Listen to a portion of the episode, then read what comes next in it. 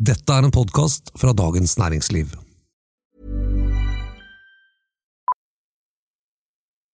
Millions of people have lost weight with personalized plans from Noom, like Evan, who can't stand salads and still lost 50 pounds. Salads, generally, for most people, are the easy button, right?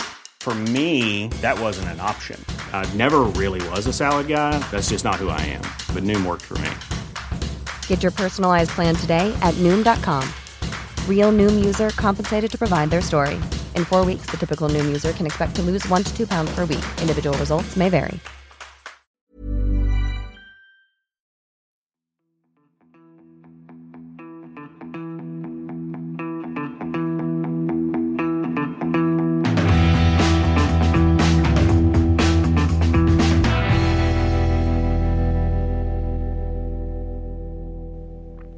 Hør på dette. Var så heldig at du var en amerikansk investor og fikk tildelt aksjer i emisjonen til det kjente selskapet Airbnb onsdag 9.12., la oss si for 100 000 kroner, så kunne du torsdag 10.12. selge aksjen igjen for 213 000 kroner. En gevinst på 113% på én dag. I denne utgaven av Finansredaksjonen skal vi snakke om hvordan emisjoner i selskaper kan gjøre de rike enda rikere, eller de fattige fattigere. Jeg heter Anita Wormsnes og er kommentator i Dagens Næringsliv. Og jeg heter Terje Erikstad og er finansredaktør. Og jeg heter Tor Kristian Jensen og skriver om aksjer. Først, Terje, du har jo skrevet en veldig god kommentar om hva som skjedde da noen av de eksisterende aksjonærene i den nettbaserte markedsplassen for overnatting ja, jeg sier det sånn, jeg Alle vet jo hva Airbnb er, men det er iallfall definisjonen. Ja, ja. Bestemte seg for å selge noen av sine aksjer. Fortell. Ja, nei, Takk for at du syns kommentaren var god. Eh, det var mange som leste kommentaren, eh, faktisk. Eh, det, kan det, ha noe med, vent litt. Det kan ha noe med tittelen å gjøre, Terje. Hva var det igjen? Hvordan bli rik på én dag? Nemlig. Nemlig. Måtte jo ta i litt der. Men man kunne faktisk blitt ganske rik ved å få tildelt aksjer eh, før de ble børsnotert. For det er det vi snakker om her. Dette er et selskap som ikke var børsnotert, og som skulle på børs. Og da er det jo et system for hvordan man altså for det første hvor mye, eh, mange aksjer som skal uh, selges, og hvem som skal få tildelt disse aksjene. Og der er det jo da uh, tilretteleggere, og det er typisk store banker og meglerhus som uh, hjelper selskapet med å finne investorer da, som bør få tildeling. Og det er jo det som er håper å si, Clouet i den kommentaren er at Eh, når det er stor interesse for nye selskaper, sånn som det er nå i markedet, så vil man eh, med ganske stor sikkerhet, men ikke 100% men ganske stor sikkerhet, vite at de som får tildelt disse aksjene før de noteres, de kan regne med å få en solid gevinst. Og utgangspunktet for den kommentaren var jo at at summen av sånne endagsgevinster da, eh, er beregnet til over 50 milliarder dollar i USA så langt i år. Det er jo eh, helt vilt. Men, men hvordan, hvordan, skal man bli en av de lykkelige, heldige utvalgte som får lov til å få tildeling av disse aksjene? Ja, Hvem er, er dette? Det er jo superenkelt. Du må bare være, ha stor markedsmakt, være en stor investor, ha gode forbindelser og være rik. Det, det er jo superenkelt. Eh, nei da. Poenget er at det, det, det er eh, Dette er jo en knapphetsgode da, når, når, det er populære selskaper som skal på børs. Eh, mm. Og, og, det å få fordelt Få en del av den eh, si, den lottogevinsten, det er, det er ikke lett, altså. Det, det, det får ikke vanlige småaksjonærer. Nei, jeg hadde en mistanke om akkurat det der. Og så er det det helt sånn, inn, sånn superabsurde, syns jeg. Og som også er et veldig godt eksempel for uh, hvordan finansbransjen At de finner noen av de best betalte folkene i verden finner du i finansbransjen. De er jo noen sånne finanshus som Morgan Stanley og Goldman Sachs. da. Mm. Altså De fikk vanvittige 700 millioner norske kroner mm. for jobben med å selge disse aksjene. Altså det må jo samme, altså Og de aksjene der de må jo være sammenlignet med å liksom selge varme smultringer på salg før jul. Så det er jo bare Altså, verden vil bedras. Hvordan har de klart å Jeg blir bare litt nysgjerrig. Hvordan man, har man klart å på en måte ta så mye penger ut av sånne transaksjoner? Ja, Klarer man ikke skille på hvem som er enkle, enkle emisjoner, og hvem som ikke er enkle? eller? Ja, altså, det, det, Dette eh, har jo skapt eh, mye debatt borte i USA nå. Eh, og Goldman Sachs, som du sier, som er en av de største bankene i USA, og, og veldig sånn, store på sånne kapitalutvidelser og, og rådgir selskapene. Lederen der han var jo ute og sa at at det var egentlig investorene som var litt Det var noe galt med de som kjøpte Airbnb-aksjen etterpå, for de var så euforiske. Altså, han, han skyldte på, på disse gale småinvestorene som absolutt ville ha tak i denne aksjen, og var derfor den steg i 113 Hva tenker du, Tor? Eh, Er, er, det, er disse småinvestorene helt gale nå, eller? Ja, altså, når du begynte å snakke om dette, så det første som eh, datt ned i hodet på meg, var jo Norwegian. Så da er vel svaret ja, da. Planning for your next trip?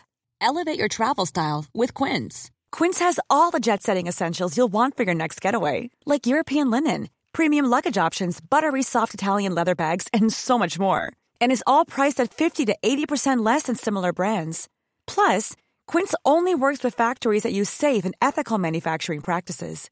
Pack your bags with high-quality essentials you'll be wearing for vacations to come with Quince. Go to quince.com slash pack for free shipping and 365-day returns. There's never been a faster or easier way to start your weight loss journey than with PlushCare. PlushCare accepts most insurance plans and gives you online access to board-certified physicians who can prescribe FDA-approved weight loss medications like Wigovi and Zepbound for those who qualify. Take charge of your health and speak with a board-certified physician about a weight loss plan that's right for you. Get started today at plushcare.com slash weight loss. That's plushcare.com slash weight loss. plushcare.com slash weight loss. Cool fact a crocodile can't stick out its tongue. Also, you can get health insurance for a month or just under a year in some states. United Healthcare short term insurance plans, underwritten by Golden Rule Insurance Company, offer flexible, budget friendly coverage for you. Learn more at uh1.com.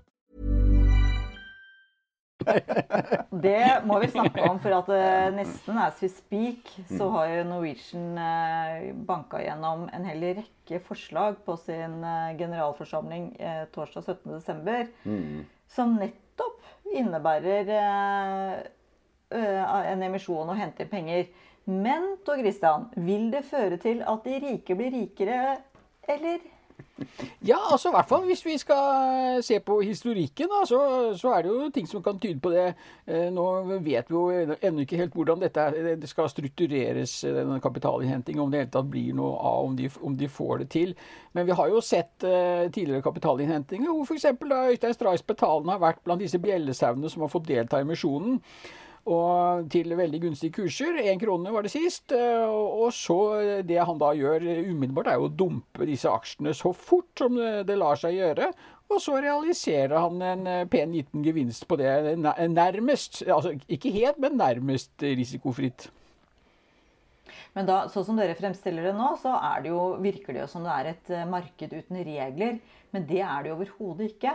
Det fins jo til og med en bestemmelse hvor det står at man skal likebehandle aksjonærer. Mm. Hvordan henger det sammen?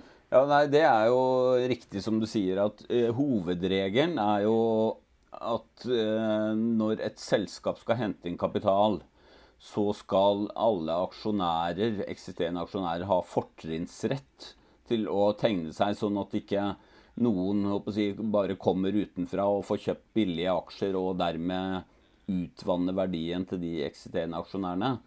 Men hvis man ser på hva som faktisk skjer på Oslo Børs, så er det så godt som ingen eh, kapitalutvidelse som skjer etter regelverket. Alle skjer etter unntaket, er det ikke sånn, Tor? Jo, altså dette kan du sammenligne med, med julenissen, altså. eh, Og denne regelen. eh, Alle snakker om det, men eh, ingen har sett den. Nei, så det er jo, det er jo helt, helt um, unntaksvis at denne tegningsrettsvarianten benyttes. Og når vi nå var innom Norwegian, så var jo det faktisk også en av de variantene de brukte. Eh, men der var jo trikset det var jo fordi at uh, tidligere hovedeier og gründer Bjørn Kjos at han skulle få penger for å delta i emisjonen, så gjorde de noen uh, smarte triks ved at de satte den kursen veldig lavt, og så utsatte de tegningsretter. Og tegningsretter kan jo da omsettes til, til differansen mellom markedskursen og tegningskursen. Det blir litt sånn teknisk, da, men her lå det penger på gaten. Man kunne selge tegningsretten og så tegne seg i, i emisjonen. Og det var eneste grunnen, etter mitt syn, på hvorfor Norwegian brukte tegningsrettsemisjonen den gangen. Eller så er det jo nesten, som Terje sier, det er jo nesten bare bare slike rettede emisjoner som, som, foregår nå. Og de har jo disse argumentene med at det er billigere og kjappere og mindre risiko. Det er jo sånn standardgreie. De bruker, når de skal forklare dette, så innbiller jeg meg at de bruker sånn cut and paste-variant på PC-en. At det er det samme forklaringen som alle bruker. Ja, da, alle, alle selska, altså Styrene i disse selskapene må jo begrunne hvorfor de avviker fra hovedregelen i loven. De må ha en saklig grunn til det. Og den saklige grunnen er selvfølgelig at det er det beste for selskapet og alle aksjonærer. At de henter inn kapital fra noen utvalgte investorer, istedenfor å legge emisjonen ut i markedet og være usikker på hvor lang tid det tar før de får penger, om det blir fulltegnet og osv. osv. Eh, sånn at de, de mener jo at de har en saklig grunn, da. Men det er jo påfallende at hovedregelen brukes så godt som aldri.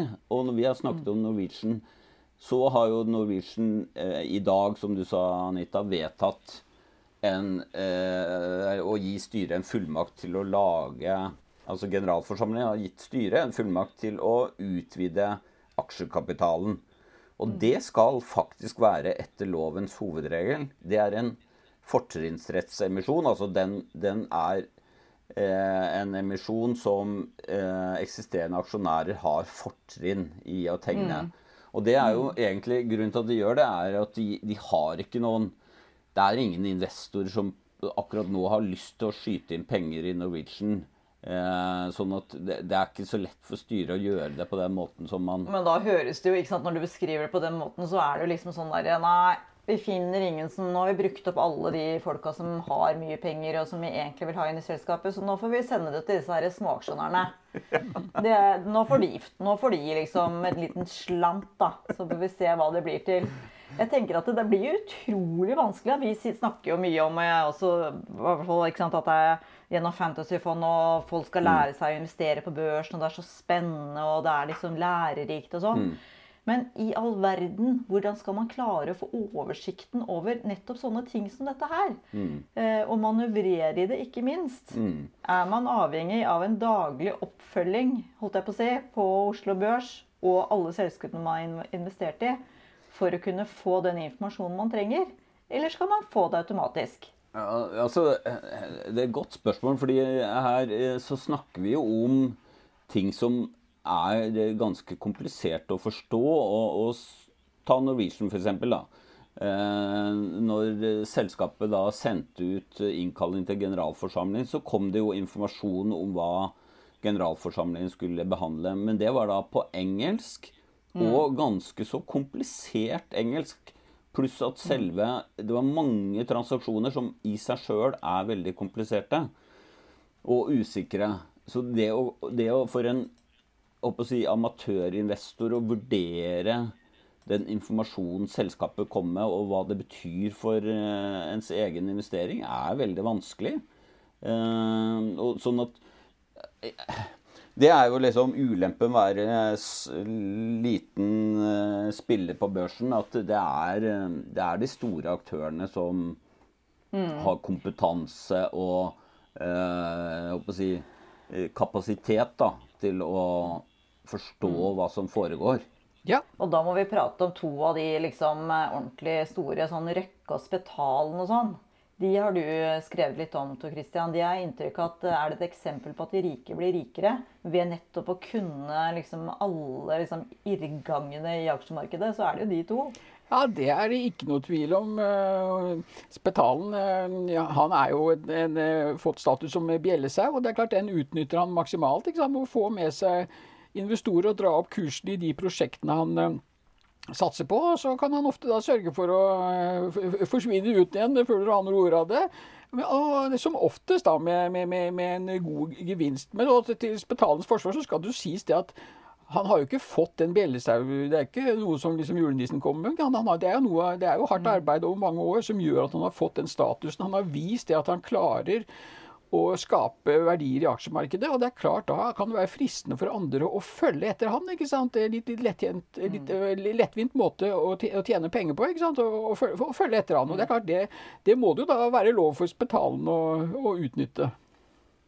Mm. Og du verden så mange klikk du får på sakene som du skriver om Spetalen Spetalt og Christian. Vi får jo ønske han riktig god jul. Ja, når du sier det, altså, det er altså helt utrolig hvilken interesse det er uh, blant våre lesere for, uh, for Spetalen. Mye høyere interesse f.eks. enn en John Fredriksen, som jo er mye, mye rikere. Skulle jo tro at folk var mer interessert i å, å, lese om det John Fredriksen finner på. Men det er altså en eller annen fascinasjon ute i markedet for, for Spetalen. Og det, det er interessant. Mm. Men jeg tror jo at Det er Ja, unnskyld.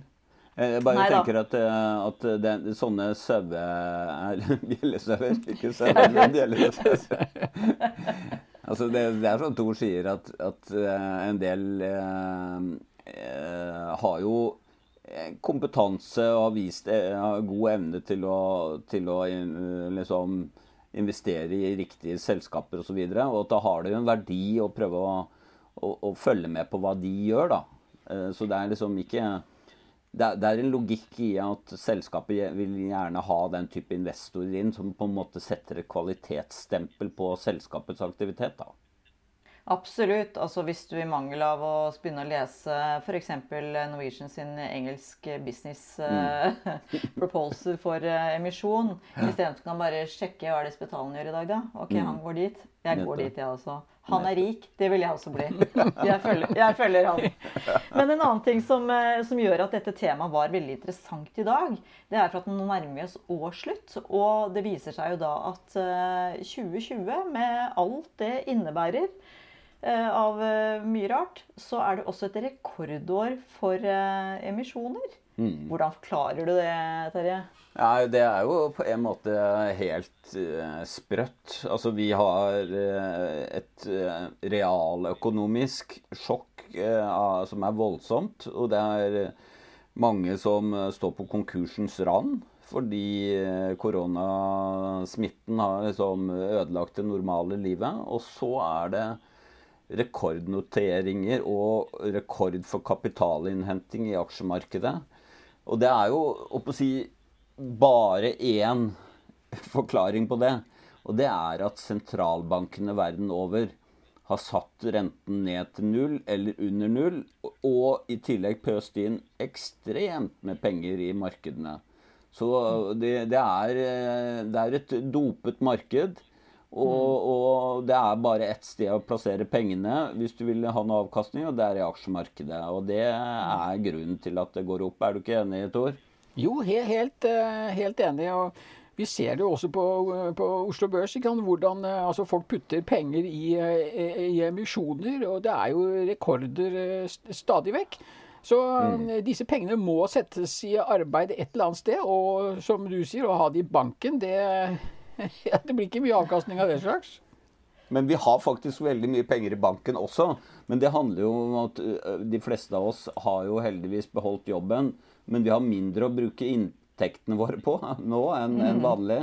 Det er jo, det er jo eh, med, Folk sitter jo mer hjemme og har egentlig begrensede forbruksmuligheter. Sånn at sånn sett så har det mm. både blitt mer sparing i bank og mer sparing i aksjemarkedet. Mm. Ja, og det var jo en annen ja. artig forklaring som har versert. Dette med sant, at folk sitter, blir sittende hjemme. Det er, det, er, færre bettingmuligheter med mindre sport mm. histen og pist. Så folk finner at de skal jo ha litt spenning. Da. Så bruker de de pengene de skulle ha på betting, det kjøper de gærne aksjer på. ikke sant? Ja. Ja, det har det jo vært. Eh, det var eh, så Aksje Norge hadde en ny statistikk eh, i går eller hva det var, med fortsatt ny rekord for småsparere på børsen. Mm. Så den, den koronaeffekten der har jo vært helt formidabel, rett og slett. Og som sagt, det er jo veldig verdifullt at flere får innsikt i aksjemarkedet, hvordan eh, det fungerer. Men det er litt sånn Men med litt bismak, da. Når det på en måte er ganske kompliserte ting som gjør at du føler deg litt sånn snytt òg. Ja, Du ser eh, gullgutta Men- bare bli rikere og rikere, mens eh, du titter på kontoen og skjønner at her eh, gikk det andre veien. gitt. Ja, og Men eh, Så- kan, kan jeg eh, plage dere da med oppsummeringen av Fantasyfond, for nå er det vel eh, over? Ja, hvordan skal Nå det vil jeg gjerne snakke om, jeg, Tor Christian. du, jeg har litt dårlig forbindelse her. Ikke. Ah, Fytti rakkeren, altså. Jeg bare røyk, og jeg gikk som en sånn rakett opp på de listene. Så jeg tror jeg endte på sånn rundt 5000.-plass av 21 000 etter slutt. Oi, På grunn av det der i Norwegian eh, Jeg bare hoppa på alle bjellesauene som løp eh, foran meg. og det gikk fint. Du, da? Nei, jeg, jeg husker ikke. Nei, det var en sørgelig, en sørgelig affære, gitt. Jeg, valgte jo en defensiv eh, stil, og eh, det har jo ikke helt gitt avkastning, det, nei. Så jeg får prøve på nytt igjen på vårparten. Da skal vi jo i gang igjen med ny, med ny runde, så nye sjanser. Ja men, ja, men jeg tror jeg, det var i hvert fall veldig bra spill, så vi får satse på at eh, flere, enda flere blir med neste gang. Det kan bli kjempespennende. Du får hive deg med du òg, da. Terje. Ikke bare være sånn der eh, tilskuer. sånn feige som, som bare prøver å gjemme seg bak at eh, jeg må være uavhengig av alle selskaper. Ja. Jeg, ser at den er litt dårlig. dårlig begrunnelse. Ja da. Nei da, men da har vi i hvert fall kunnet konkludert da, på den siste utgaven av Finansredaksjonen eh, før eh, i dette året at eh, vi kan slå fast at det har vært rekord i eh, penger som har blitt hentet inn fra selskaper, ikke bare i Norge, men også i resten av verden. Og at det har gjort de rike enda mer rik. Som er litt sånn vondt og vanskelig å tenke på, men eh, sånn er det. Og noen har eh, fått en relativt bratt læringskurve i aksjemarkedet. Særlig blant de som da har eh, begynt å investere i aksjer fordi de satt i lockdown i mars. Så det er mange lærdommer å trekke ut av 2020, si. Det er det. Vi tar eh, som sagt juleferie nå og ses igjen da rett over nyttår. Og da tror jeg vi skal love å snakke om noen nyttårsraketter. Var det ikke det, Tor Christian? Ja, du, det er spennende. Ja. Det er spennende, ja. Og da er det selvfølgelig Imens ikke de vi- som eh, ble sendt opp nyttårsaften vi snakker om. Ja. Nei. Vi får si god jul og godt nyttår til alle våre lyttere, da. Også de rike. Også de rike. Og spesielt til Spetalen. Send mer Porsche-videoer. Kjempefint. Takk skal dere ha. Hei. Ha det.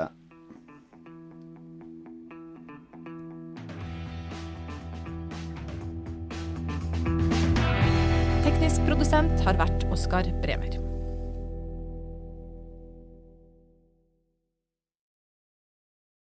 Du har nå hørt en podkast fra Dagens Næringsliv.